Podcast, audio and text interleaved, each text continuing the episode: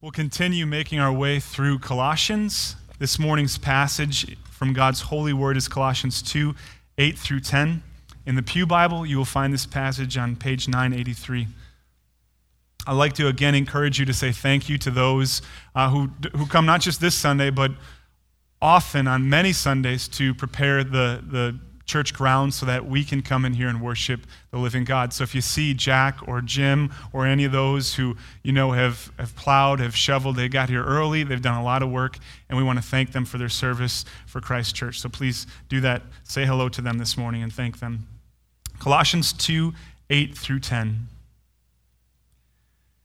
See to it that no one takes you captive by philosophy and empty deceit, according to human tradition according to the elemental spirits of the world and not according to Christ. For in him the whole fullness of deity dwells bodily, and you have been filled in him, who is the head of all rule and authority. This is God's word for his people. May we hear it, believe it, and obey it. And now let's pray for his help. As your people, it is wonderful to sing, God, of your holiness to be in awe of your glory and who you are. You have revealed your holiness to us. You are set apart. There is no one like you, triune God. Father, Son, and Spirit, you are above and beyond and before all things. And we, your people, want to worship you, holy God, together this morning. We confess our need for you this morning that by your word and spirit you would guide us as the Spirit helps us to understand. Your Spirit helps us to understand and delight in your word and all of its truths, from the warnings to the encouragements to, to the precious gospel realities that you have revealed to us through your word.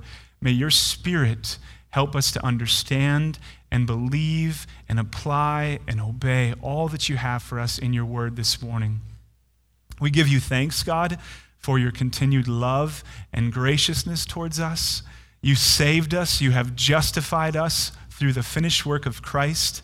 He is our righteousness, and you continue to work in us so that we are more and more like Him. We are so grateful. We want to become more like your Son. We rejoice and we rest in the gospel this morning seeking to grow in grace, not because we're trying to earn something from you, Father, but because of what Christ has already earned for us. And we want to enjoy it more and more, all that you have for us in Christ. Father, we lift up our brothers and sisters who are grieving, who are suffering, who are mourning, whether it be because of the loss of a family member, a friend, a loved one, a neighbor. Lord, please encourage their hearts this morning. Remind them in the songs that we sing, the prayers that we pray, the word that is preached of your continued, your steadfast, loving kindness towards them. Refresh them and strengthen them by your word this morning. Father, help us to, to see you more rightly this morning, to have a better understanding of the gospel and its implications for our lives as Christians. And I do pray, Father, that you would be working in the hearts of those that are hard this morning whether it be a, a season of rebellion, a, a, a time of, of doubt, whatever it might be, Lord, may you refresh and strengthen your people, and may you work in the hearts of those who are not believing the gospel today. May you show them their need for Christ, that He is the only hope for sinners. And may you do what only you can do, what you have done in our hearts. Grant them repentance and faith so that they see Christ for who He is and treasure Him with us. We pray all of this, Father, in the name of Jesus Christ for his glory and our joy. In Jesus' name we pray. Amen. The U.S. Department of State Bureau of Consular Affairs exists to protect the lives and, the, and serve the interests of U.S. citizens abroad. Now, one way that, that they seek to accomplish this mission is by providing travel advisories or warnings so that Americans can be informed of the potential risks of traveling to specific countries. Now, if you haven't done this before, I guess you're supposed to, before you leave the country traveling, you're supposed to go to this government website, click on the country that you plan to go to, and then check and see what the government says about this country. Now, their advisories, the Bureau of Consular Affairs advisories, are organized into four levels or groups. A level one comes with a recommendation to exercise normal precautions. This is the lowest level that a country can be assigned. Canada, our neighbor to the north, is a level one country, and so is Albania. Now, this is especially relevant because Albania is a country that our church has sent many people to over the past five years and will continue to send many people to. And, and that's because we have the, a partnership with a, an Albanian church plant called Disciples Church in Albania's capital city, Tirana.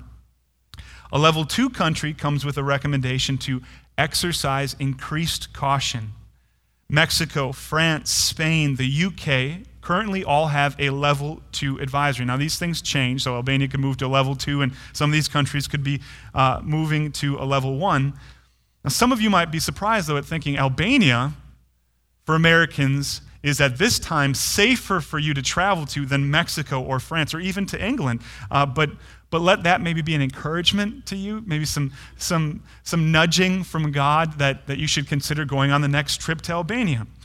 Uh, level three, it, comes with a recommendation from the U.S. government to reconsider travel. Turkey, Sudan, Nigeria, and parts of Russia fall into the level three advisory. Level four comes with this clear recommendation do not travel. It probably doesn't surprise many of you to hear that one of the countries with a level four advisory is North Korea. Here's some additional instructions from the U.S. government to Americans considering a, a sightseeing trip to the Democratic People's Republic of Korea, which, if you know anything about North Korea, it is neither democratic or the People's Republic. The government says, do not travel to North Korea due to the serious risk of arrest and long term detention of U.S. nationals if you receive a special validation to travel to North Korea. So, even to get into North Korea, on the US government side, you have to have validation. You have to have this special permission. If somehow, for some reason, you get that validation, this is what they say. Draft a will and designate appropriate insurance beneficiaries and or power of attorney. Discuss a plan with loved ones regarding care custody of children pets property belongings non-liquid assets funeral wishes, etc. Now, if North Korea no longer sounds appealing for your next family vacation, how about Afghanistan, which also has an advisory level of four? Here's a portion from the U.S. government's warning on traveling to Afghanistan. Do not travel to Afghanistan. Due to crime, terrorism, civil unrest, and armed conflict, travel to all areas of Afghanistan is unsafe because of high levels of kidnappings, hostage taking, suicide bombings, widespread military combat operations, landmines, terrorist and insurgent attacks, including attacks using vehicle borne or other improvised explosive devices. In light of these warnings from the US government, you and I should not take a trip to North Korea or Afghanistan. Because if we did, it's very possible, even likely, that we would be arrested, detained for a long period of time, kidnapped, taken hostage, or even murdered. So take that advice from the government.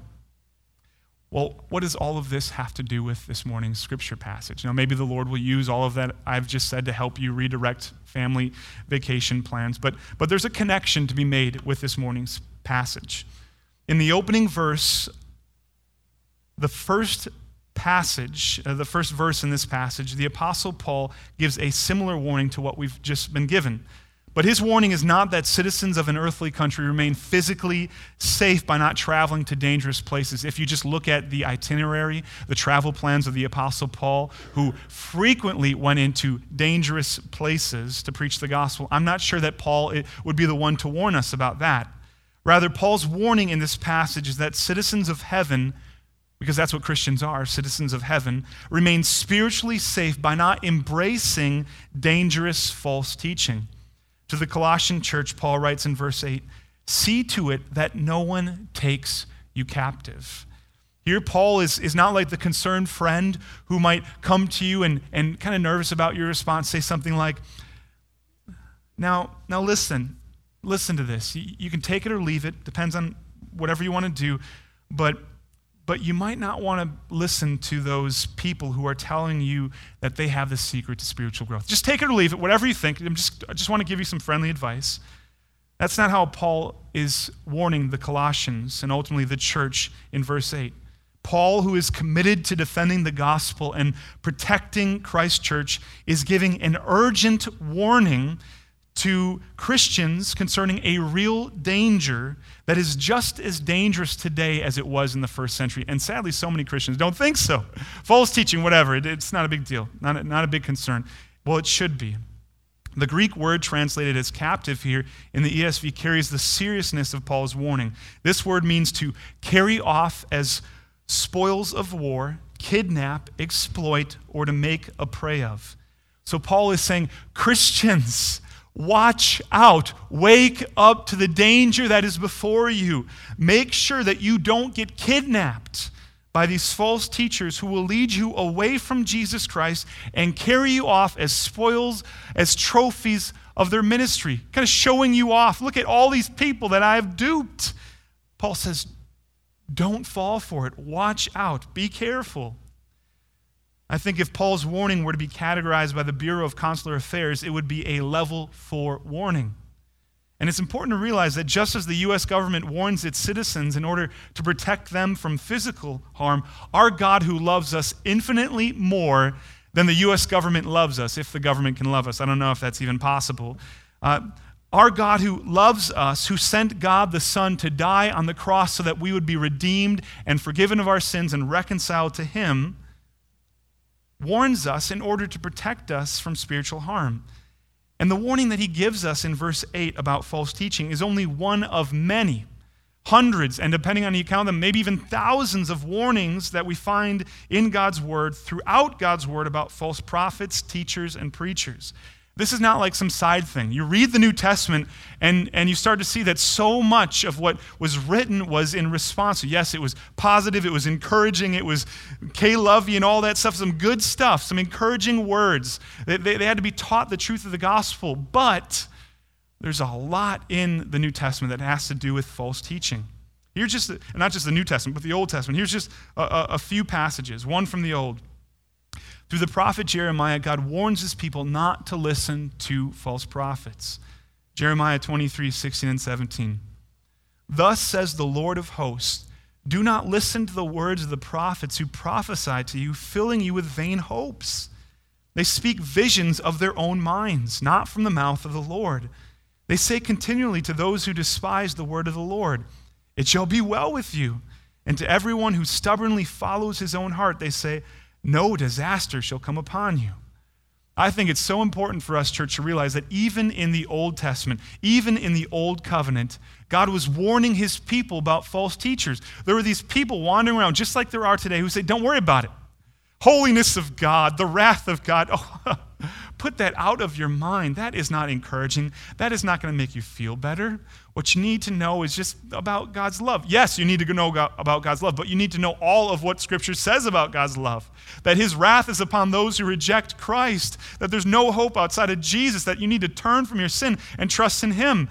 Well, there are false prophets back then, just like there are today, that say, you know, life is good, don't worry about it. God's wrath is it's not a big deal. Just live your life as you please. Just, just kind of be a good person. Don't worry about that stuff. This has been going on since the beginning. In Matthew 16, the Lord Jesus Christ uses the disciples' forgetfulness as an opportunity to warn his disciples. He's always giving these teaching moments to his disciples. And we find one related to false teaching in Matthew 16. When the disciples reached the other side, they had forgotten to bring any bread. Jesus said to them, Watch and beware of the leaven of the Pharisees and Sadducees. And then in the five verses in between, they're just confused. What? What? Leaven? Pharisees, Sadducees? Should we just avoid buying their bread? What's going on here? What is he talking about? then later on, in, in, in verses 11 and 12, we get the answer. They don't know what's going on, so Paul or Jesus makes it clear what he's talking about. How is it that you fail to understand that I did not speak about bread? Beware of the leaven of the Pharisees and Sadducees. Then they understood that he did not tell them to beware of the leaven of bread, but of the teaching of the Pharisees and Sadducees. Jesus is saying, don't listen to what they have to say because it's going to make its way, it's going to work its way into you, and you will be confused. It will be a distortion of the truth. In his letters to Titus and Timothy, who were serving local churches, Paul gives them warnings that they are to pass on to other Christians. We find one of them in Titus 3. But avoid foolish controversies, genealogies, dissensions, and quarrels about the law, for they are unprofitable and worthless. As for a person who stirs up division, after warning him once and then twice, have nothing more to do with him, knowing that such a person is warped and sinful, he is self condemned. And so Paul says, be careful for these people that get caught up in all this goofy stuff, who are, who are going off into genealogies and dissensions. They're, they're, all, they're focused on the wrong thing. Warn them, show them grace, tell them they're, they're headed off in the wrong direction. They're, they're, they're getting into things that are going to take them away from Christ. But then after you warn them once and then warn them again, just let them go. Because ultimately, this person is likely to become a false teacher. If they have any influence, they have any hold on other Christians, what they grab hold of, what they say is the secret, they're going to they're going to bring other Christians towards. In 2 Timothy 4 14 and 15, Paul goes so far to name names. Something that you're not supposed to do in today's evangelical culture. You start naming specific names and books. Oh, you're mean. Well, let's just follow Paul's example. Somebody's a false teacher, they have a public influence, they need to be called out so that Christians know. There's warnings in Scripture. I, when I was a teenager, I hated warnings. I hated them. Every time somebody would warn me, in the back of my mind, I was thinking, you know what? You don't know. You, you don't know how strong I am, how smart I am, how tough I am. What are you warning me for? Don't you think I can handle this? I've come to know and learn, one, because of my own sinfulness and my need for Christ continually, I need to be warned whether it's my wife warning me about something in, in our house, watch out for this, whether it's, it's one of you warning me about something else going on, I, I need to be warned. Now, sometimes the warning serves to, to keep me from going into something that, that I shouldn't go into. Sometimes it brings me out of it. The same for, for you, Christian. Warnings are good. And sometimes those warnings need to be clear. They need to have a name. And so we have one in 2 Timothy 4 14 and 15. Alexander, the coppersmith. Just think about it. This guy is memorialized forever in Scripture as a false teacher, as somebody to, to, to avoid. Alexander the coppersmith did me great harm. The Lord will repay him according to his deeds. Beware of him yourself, for he strongly opposed our message. Watch out for Alexander. He's against the gospel. Avoid him. John gives this warning in 2 John 8 through 11.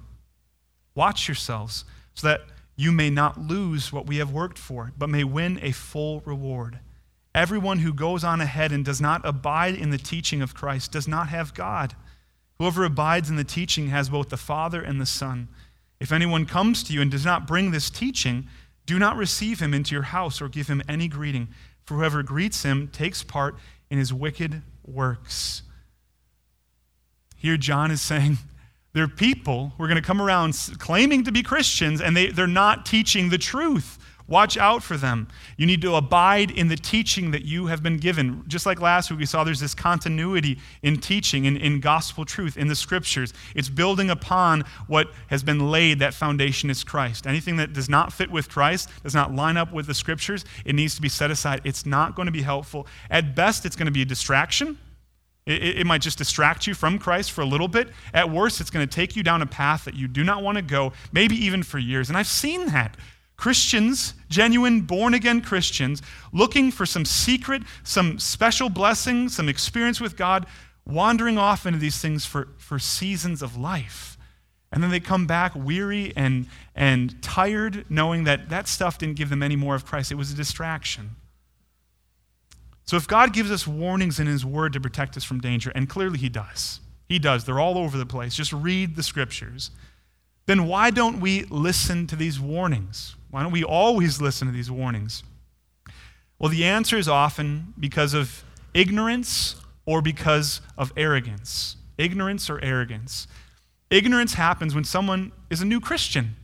They, they, they haven't been taught these things. They've, they've just been born again and they don't know sound doctrine. Or when someone is an old Christian, meaning like age wise, maybe they, had, they, they, they were converted, they were generally converted at 20, and they've never really grown or matured out of the new Christian stage. For whatever reason, maybe they, they've been a part of a church that doesn't preach the Bible, they give them three steps to your best life now, um, they're, they're very culture driven rather than scripture driven, whatever it is. When someone is a new Christian or they haven't matured out of the new Christian stage, well, they're going to fall for false teaching. They, they don't have sound doctrine. They're unable to recognize that what they're hearing from people claiming to be Christians, and that's what the best false teachers do, they say they're Christians. People claiming to be Christians, th- these people are really teaching false teaching. So rather than avoid a false teaching, they consider it, and in some cases, they embrace it. And this is why Paul, in the, the passage just before this, in Colossians 2 7, calls for Christians to be established in the faith. Christian, you got to be strengthened. You got to be stable. You got to be solid in God's word. It doesn't mean again that everybody has to go to seminary. It doesn't mean that everybody needs to be a biblical scholar. It does mean that you need to read the Bible, know the Bible, love the Bible, study the Bible to some degree. You, you've got to be in the word. God grows his people. He strengthens his people. He blesses his people as they interact with and understand his word more and more. This is also why Paul writes in Ephesians 4 11 through 16.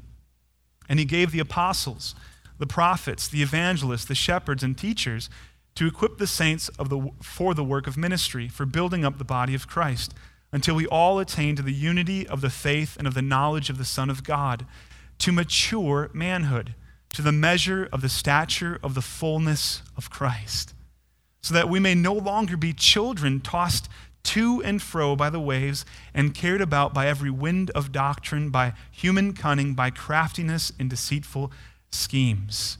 Now, often we go to this passage and, and we, we use it to remind ourselves that, that we believe in the priesthood of believers, that, that the church functions, we all have roles and places, and that the, the, there, is, there is work for all of us to do, that, that the evangelist, the, the shepherd, pastor, the teacher, they don't exist to build their own ministry, they exist to serve the church. But sometimes we might miss, and, and often I think we do, we miss what this passage teaches us about the purpose of leaders in the church. What are pastors, evangelists, teachers, shepherds? What did the apostles and the prophets, what, what did all this, this serve to do? What, what's the goal? Maturity. So a pastor's job is not to make you feel good, to, to just give you, I, I'm a hugger, you know, men, if you want a hug, you know, come on up uh, up to me after service. I will give you a hug. Let's not get a line going here because I mentioned that. But but but, but I'm a hugger. But my job as a pastor is not to hug you and to make you spiritually just feel good. If you're in sin, my job is to preach the word and let the Holy Spirit convict you, show you, reveal to you that you are in sin, that the way that you're going is, is towards destruction, and that you need to return to Christ. That's my job. My job and the elders' job, the other pastors, elders, we see them as the same position in the church. All those who lead in the church of Christ is to help you mature in Christ. Now, will you feel good oftentimes? When, when this happens, yes, you'll be stronger. Uh, I was talking to a brother who was sharing with me that he that um, he, he took my counsel to share the gospel with a family member who was near death, and he was thankful for, for that counsel and that he did it. And he was thankful because he, he knew that he did what God told him to do, that, that God tells us to share the gospel with people and hear this pressing reality of his, his loved one's coming death. It, it, it, motivated him, and my encouragement motivated him to share the gospel. Was it easy? No. Did he leave that conversation when I encouraged him and his wife to share the gospel with them? Like, great, I just feel so wonderful. I'm going to share the gospel with somebody that, that may hate me for doing that and then is going to die. What? No. But a good feeling came as they obeyed Christ's call to share the gospel, to, to tell people who desperately need to hear about Jesus about Jesus. so there's going to be a good feeling, but my job as a pastor, the job of leaders in the church is not just to make you feel good when you leave church, but to help you mature and to grow out of being a new Christian or an adolescent Christian into a mature, godly Christian. See, church discipleship is not only commanded by our Lord, in the Great Commission, it's also essential to helping Christians hold to the gospel and avoid false teaching. A stronger church is discipling their people, and one of the results of that is that the people in that church, the members, those who are committed to that local church, are better able to identify false teaching. That's one of the signs of a healthy church. It's not everybody's happy when they come into church, it's that people are maturing and growing in Christ. Well, the second reason, arrogance, or another word the Bible uses is pride, happens when a Christian has an inflated view of themselves and that they believe that they are too strong, too wise, too smart, too mature to ever be duped or tricked or to fall for a false teaching.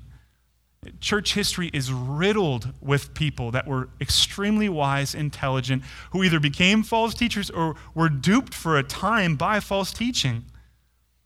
And when a Christian is arrogant, when they're filled with pride in this way, even if they have a, a rock solid doctrine of Scripture and the gospel, there is going to be a serious disconnect between their doctrine and their life. And it's only a matter of time before this arrogant Christian falls. As Proverbs 16 18 states, pride goes before destruction, and a haughty spirit before a fall.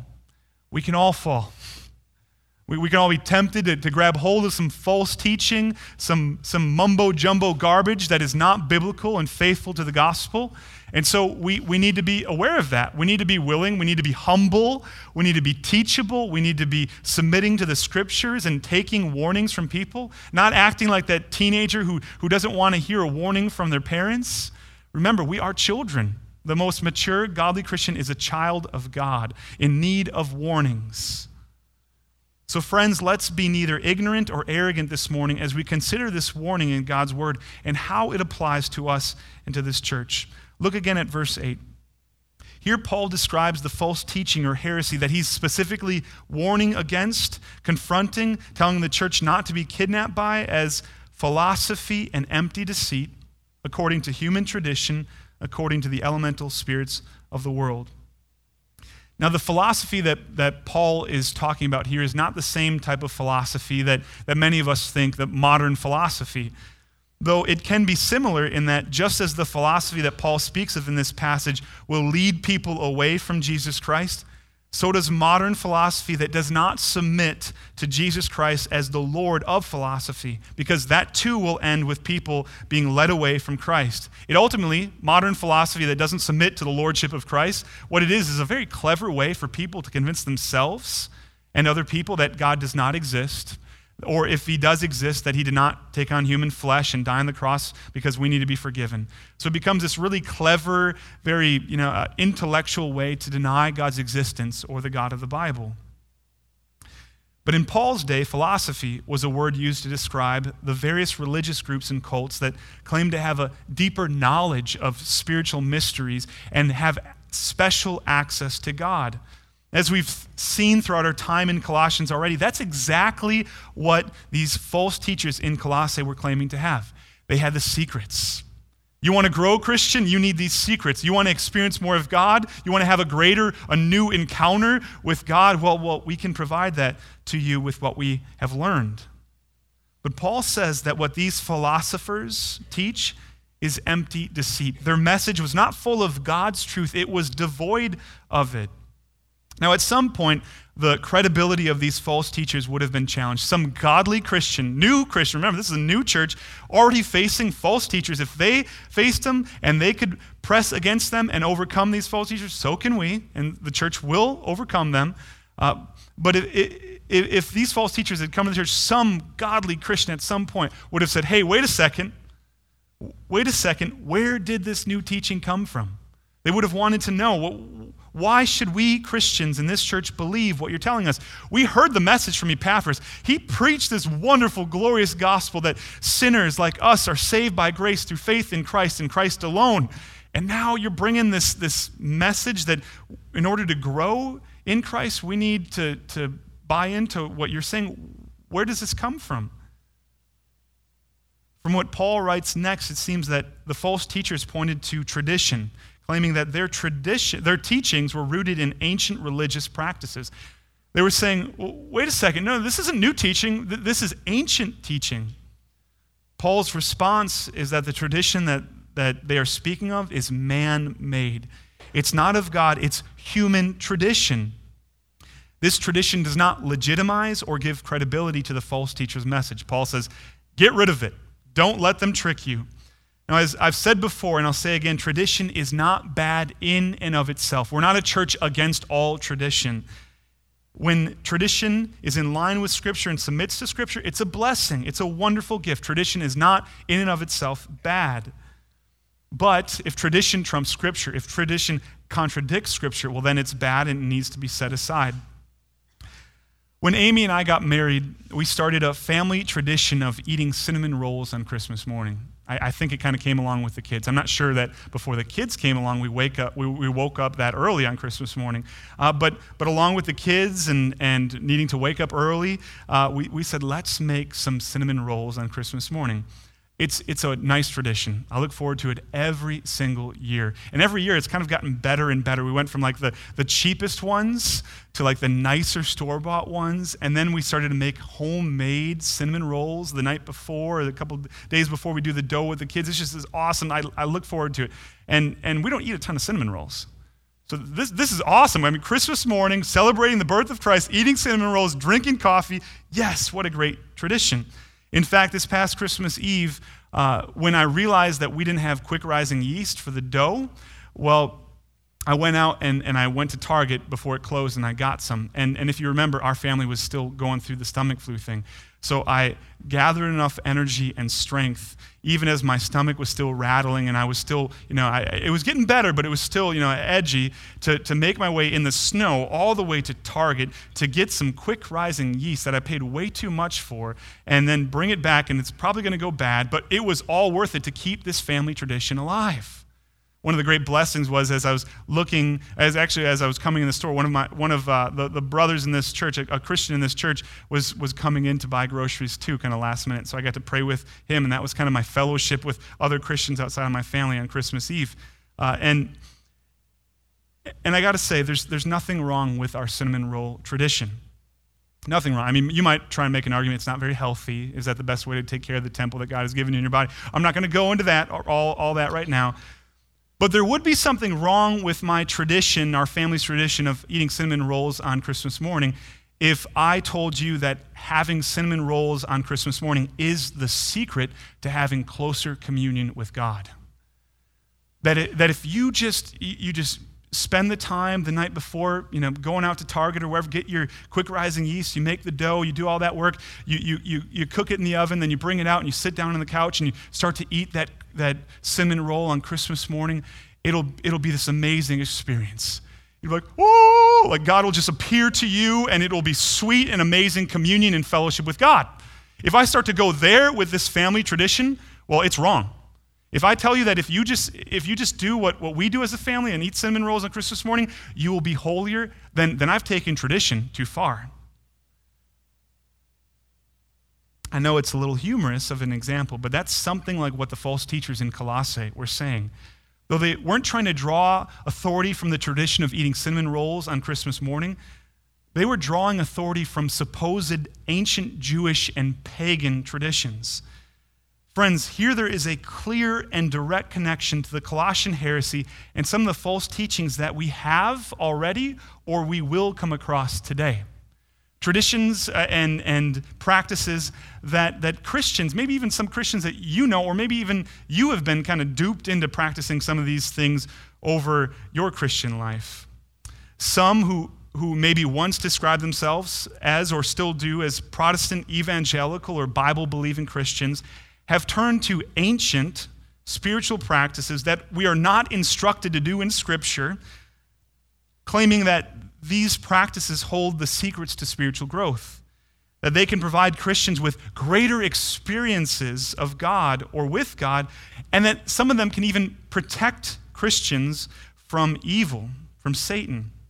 Now, some of these practices are rooted in Jewish traditions, others in Orthodox or Roman Catholic practices, and, and others are rooted in Eastern religions. I, I have old friends that once reverted to celebrating obscure Jewish festivals, believing that it was the secret to Christian growth. And they started to try and convince all of us that we're in that circle of, of friends that we should all be practicing these Jewish traditions, ancient Jewish traditions.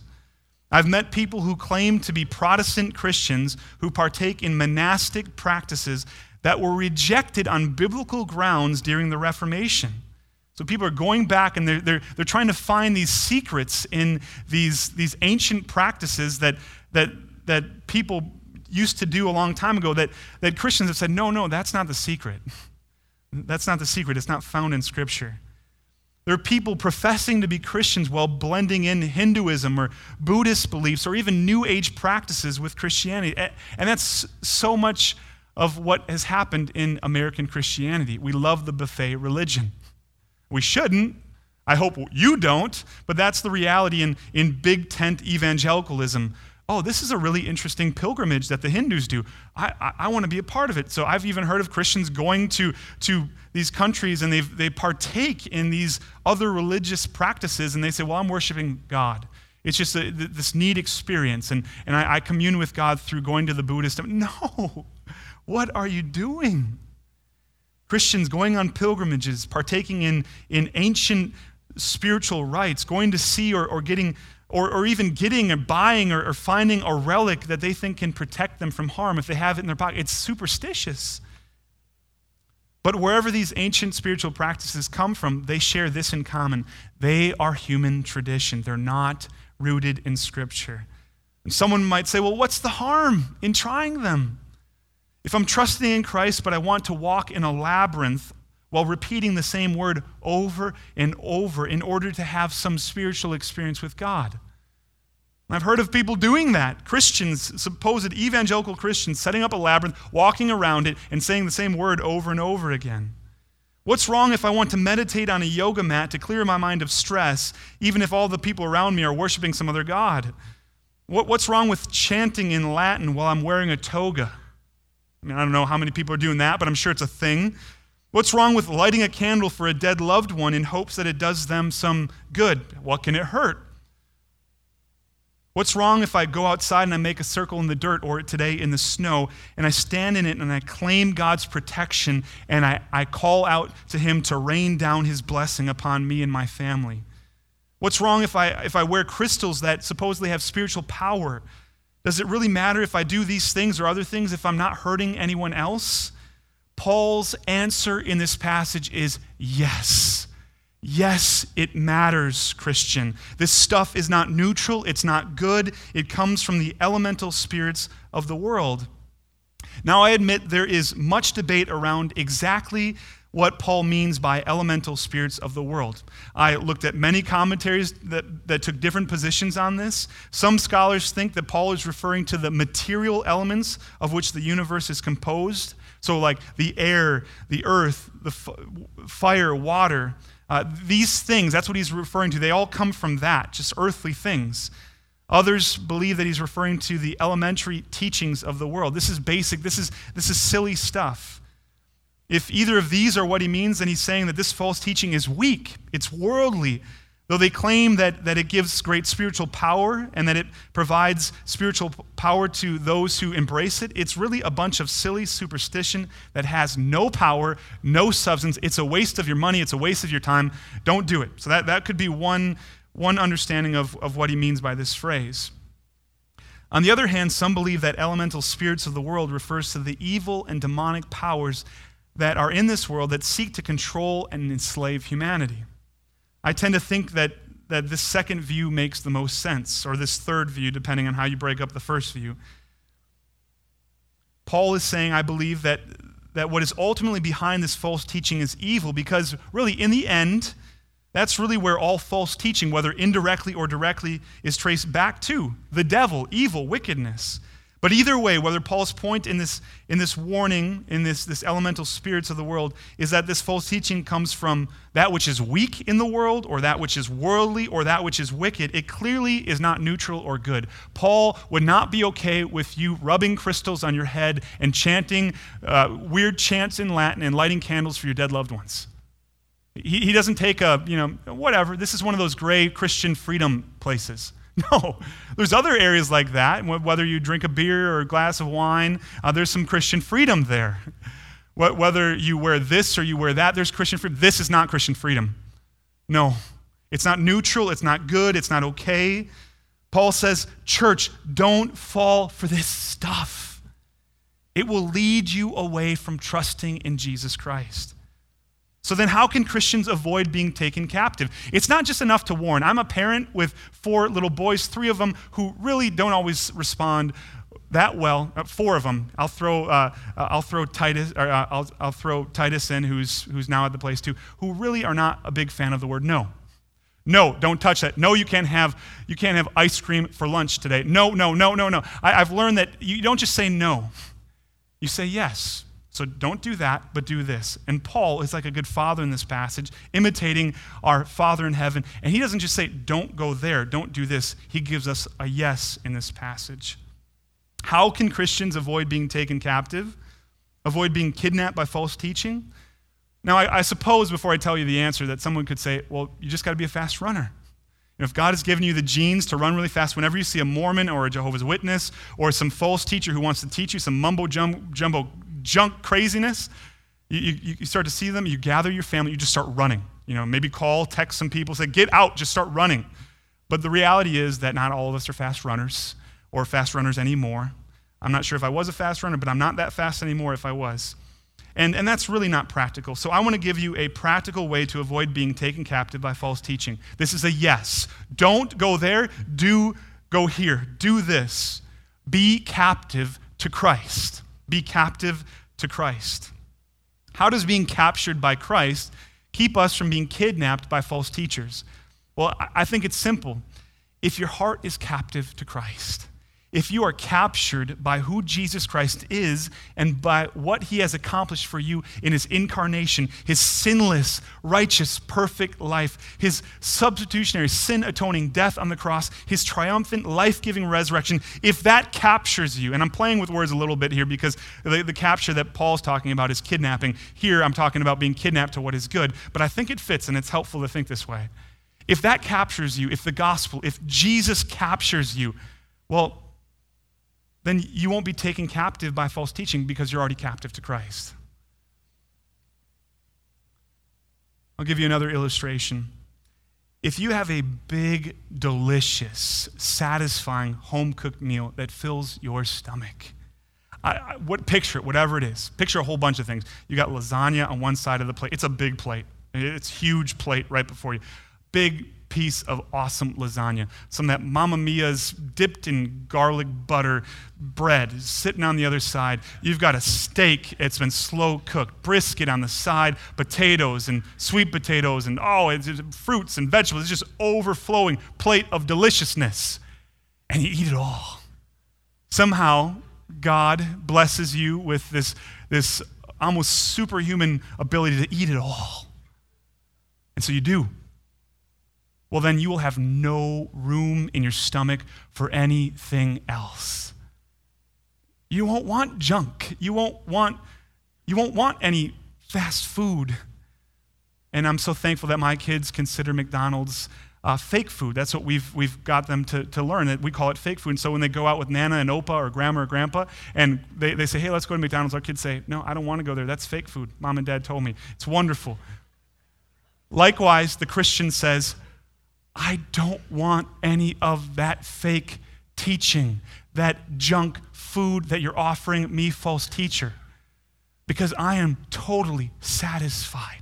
I am full. I am enjoying Christ. And what you have to offer me cannot add to, it cannot supplement, it cannot give me more of what I already have in Christ. So you can take your mumbo jumbo, fake teaching, false junk away because I'm not eating any of it. Christian, you need to know and remember who Christ is and what you have in him. Look again at verse 9. For in him the whole fullness of deity dwells bodily. Think about what that means, church. The whole fullness of deity dwells bodily in Jesus Christ. All that God is, every attribute, every piece and part, every percentage of the Godhead dwells in the God man Jesus Christ. He is the creator who made all things, who all things were made for, and who all things are held together by. He is the only sovereign over all, the King of kings and the Lord of lords. The whole fullness of deity dwells bodily in our Lord and Savior Jesus Christ. And the same Jesus Christ, who existed in eternity past as God the Son, before we knew him as Jesus Christ, took on human flesh, and is now accessible to you and to me because of God's grace in the gospel. Why would you want anything more? And then we come to verse 10 where Paul says, And you have been filled in him, who is the head of all rule and authority. You've been filled. Your stomach, your heart, your mind has been filled in him.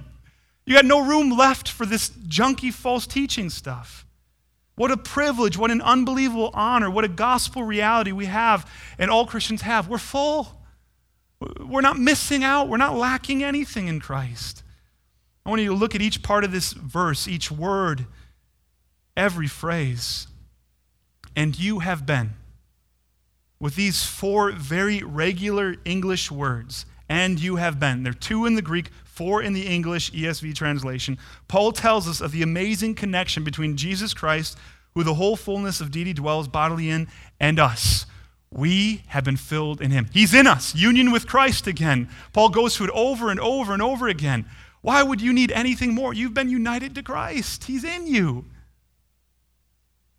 He is the source. Christ is the source of growth and blessing. He is the experience to have, for it is in Christ and in Christ alone that God has fully given Himself to us and filled us with all that we need Himself. So when, when a false teaching comes along and it's embraced, the Christian is in essence saying, God, you're not enough.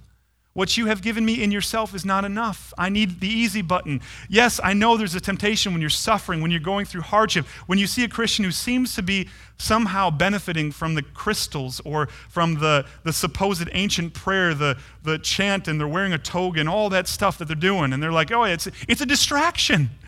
They're just being distracted. That's what it is. And then once they're done with that distraction, they're going to go to another distraction. It's going to be some cream. It's going to be it's going to be some crystal. It's going to be whatever it is. The next false teaching. It's all gimmicks.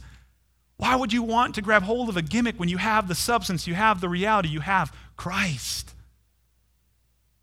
Christians, whether they be in Colossae or Brazil or Africa or New Berlin, have been filled in Christ. There's a fullness that we already have that we don't need to wait for because Christ is in us. We're not missing some key ingredient to spiritual growth, some necessary spiritual experience to mature as Christians. If we have repented of our sins and we're trusting in Jesus Christ alone, if we have been born again by God's grace, we have access to all of Jesus. We're not in need of some other additional secret teaching. Because nobody can add to Jesus. Nobody can improve Jesus. He doesn't need to be renovated or updated like a house. The whole fullness of deity dwells bodily in him. Get your mind around that. He's all God. There's nothing lacking in Christ, and He's in you through your union with Christ by grace through faith. That's why the false teaching in Colossae and similar false teaching today that claims secret knowledge and offers spiritual experiences is so bad. That's why we can't be indifferent. Be like, all right, they're just kind of going off on another gimmick. We'll, we'll, we'll, see when they come back after that. That gimmick fades and they come back for a while and then they go off. And, and that, I've seen that happen in this church. People grab a hold of some gimmick, some false teaching. They start to claim some thing that the scriptures do not tell them to claim. And then they're off. And sometimes they pull people with them. And then some of those people come back by God's grace, or they go into another healthy, gospel centered local church. But, but here's the problem all this stuff diminishes the fullness of Christ in Christians' minds. It starts to say, you know what? Christ isn't enough for me. I, I need that, that special thing, that, that other teaching that I've never heard and, and, and isn't found in the Bible. That's the secret. So no longer are they looking to Jesus, trusting in Jesus, whether it's through their suffering, their hardship, through their sanctification, whatever it might be. Now they look to find some easy button, some gimmick for help. I want to be clear that I'm not talking about going to medicine or doctors and, and that that's a bad thing at all. No, God has made us body and soul, spirit, and physical, spiritual and physical. That's a part of it. So, so please do not be confused by what I'm saying. It, Jesus is more than enough for those who struggle with chronic pain and sufferings and use medicine and doctors to help them with that. So there's no contradiction. That's, that's, that's totally valid and good. And I would encourage you to go to doctors, to get counsel. That, that is not at all what I'm saying.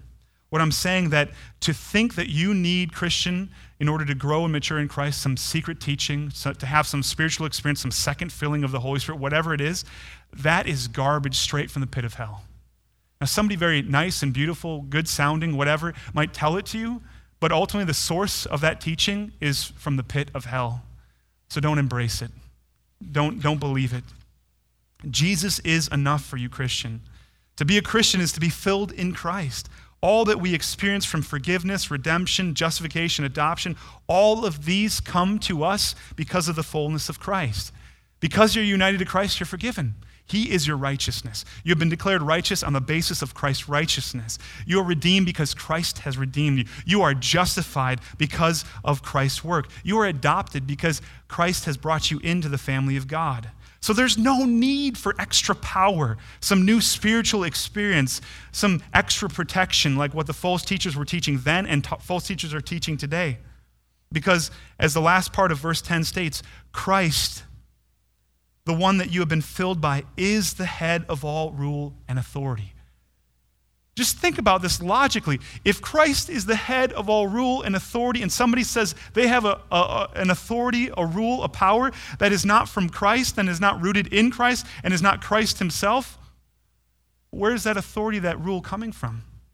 If Christ has it all, then you're not lacking because Christ has authority over all spiritual powers. This means that we don't have to be concerned about trying to gain more power, for no one is more powerful than Christ who has all authority. Christian, if you have Christ, you have just as much authority, spiritually speaking, big picture speaking here, as some false teacher and maybe they wouldn't, obviously you wouldn't be thinking of as you're thinking about this as a false teacher. But anybody who claims to be a christian telling you some, some junk about some spiritual experience or vision that they had you have just as much and i would think that probably you have more because they may not be a christian. Earlier in colossians 1 13 and 14 paul tells us that god has delivered us from the domain of darkness and transferred us to the kingdom of his beloved son in whom we have redemption the forgiveness of sins Christian, if he was able to free you from the domain of darkness, you don't have to fear demonic powers. Church, we are Christ's bride, and he is not keeping part of himself from us. He has given all of himself to us. You think again about that, we, we, we looked at it last week and considered it, it last week, that biblical illustration of marriage. When Christ said, I do, and he said, I do first, and then you said, I do back to him, he didn't say, I will give you more of me later on. I'm going to keep from you some of, some of me. And then in five years or in 10 years or 15 years, when you reach a, a certain level of understanding, when you find the secret that, that you've, been, you've been kept, that I've been keeping from you, then you can have all of me. No, when he said I do, he gave you all of him.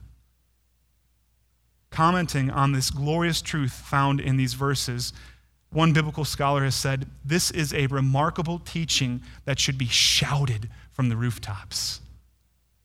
Church, I have not shouted it from the rooftops, but I hope that I've made it clear from this pulpit. Christian, you are filled in Christ. I'm tempted to shout it. You are filled in Christ. You don't need this stuff. No one can give you more than what Christ has already given you in Himself. So don't be tempted by the, the false teachers, the, the ancient spiritual practices that are not in Scripture. Don't go there. You have been filled in Christ. And who is this Christ? I'll leave you with this, this reminder in Colossians 1 18 through 20 of who has filled you. Christ is the head of the body, the church. He is the beginning, the firstborn from the dead, that in everything he might be preeminent. For in him all the fullness of God was pleased to dwell, and through him to reconcile to himself all things, whether on earth or in heaven, making peace by the blood of his cross.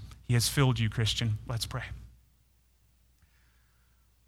Lord, help us to take this warning for ourselves and for those that we love, our brothers and sisters in Christ, uh, especially those who have gravitated towards false teachings, who think that, that they need some secrets, there, that there's some easy button other than walking by faith and trusting in you throughout the days of their lives. Help us to be a blessing, to be winsome, to be loving, to not, to not come across as angry and bitter, but to, be, to, but to come across as concerned and loving and winsome Christians who want Christians to enjoy all that they have in Christ and not to be distracted by these, these false promises of these false teachers. Help us as a church to be filled in Christ, knowing that we are filled in Christ. Help us to embrace all that we have in Christ by pursuing and enjoying Him, to open our Bibles and to treasure your word so that we treasure Him more and more, understanding what He has done for us, His people. Father, may you work in us. Help us to, to have greater understanding of the gospel and to hold to it fastly, not letting anything come between us and Christ. Father, I pray for those in this sanctuary who are lost, confused, who are distracted by the shiny things of this world. May you open their eyes to see Christ rightly as their greatest treasure and delight. And we pray this in Jesus' name. Amen.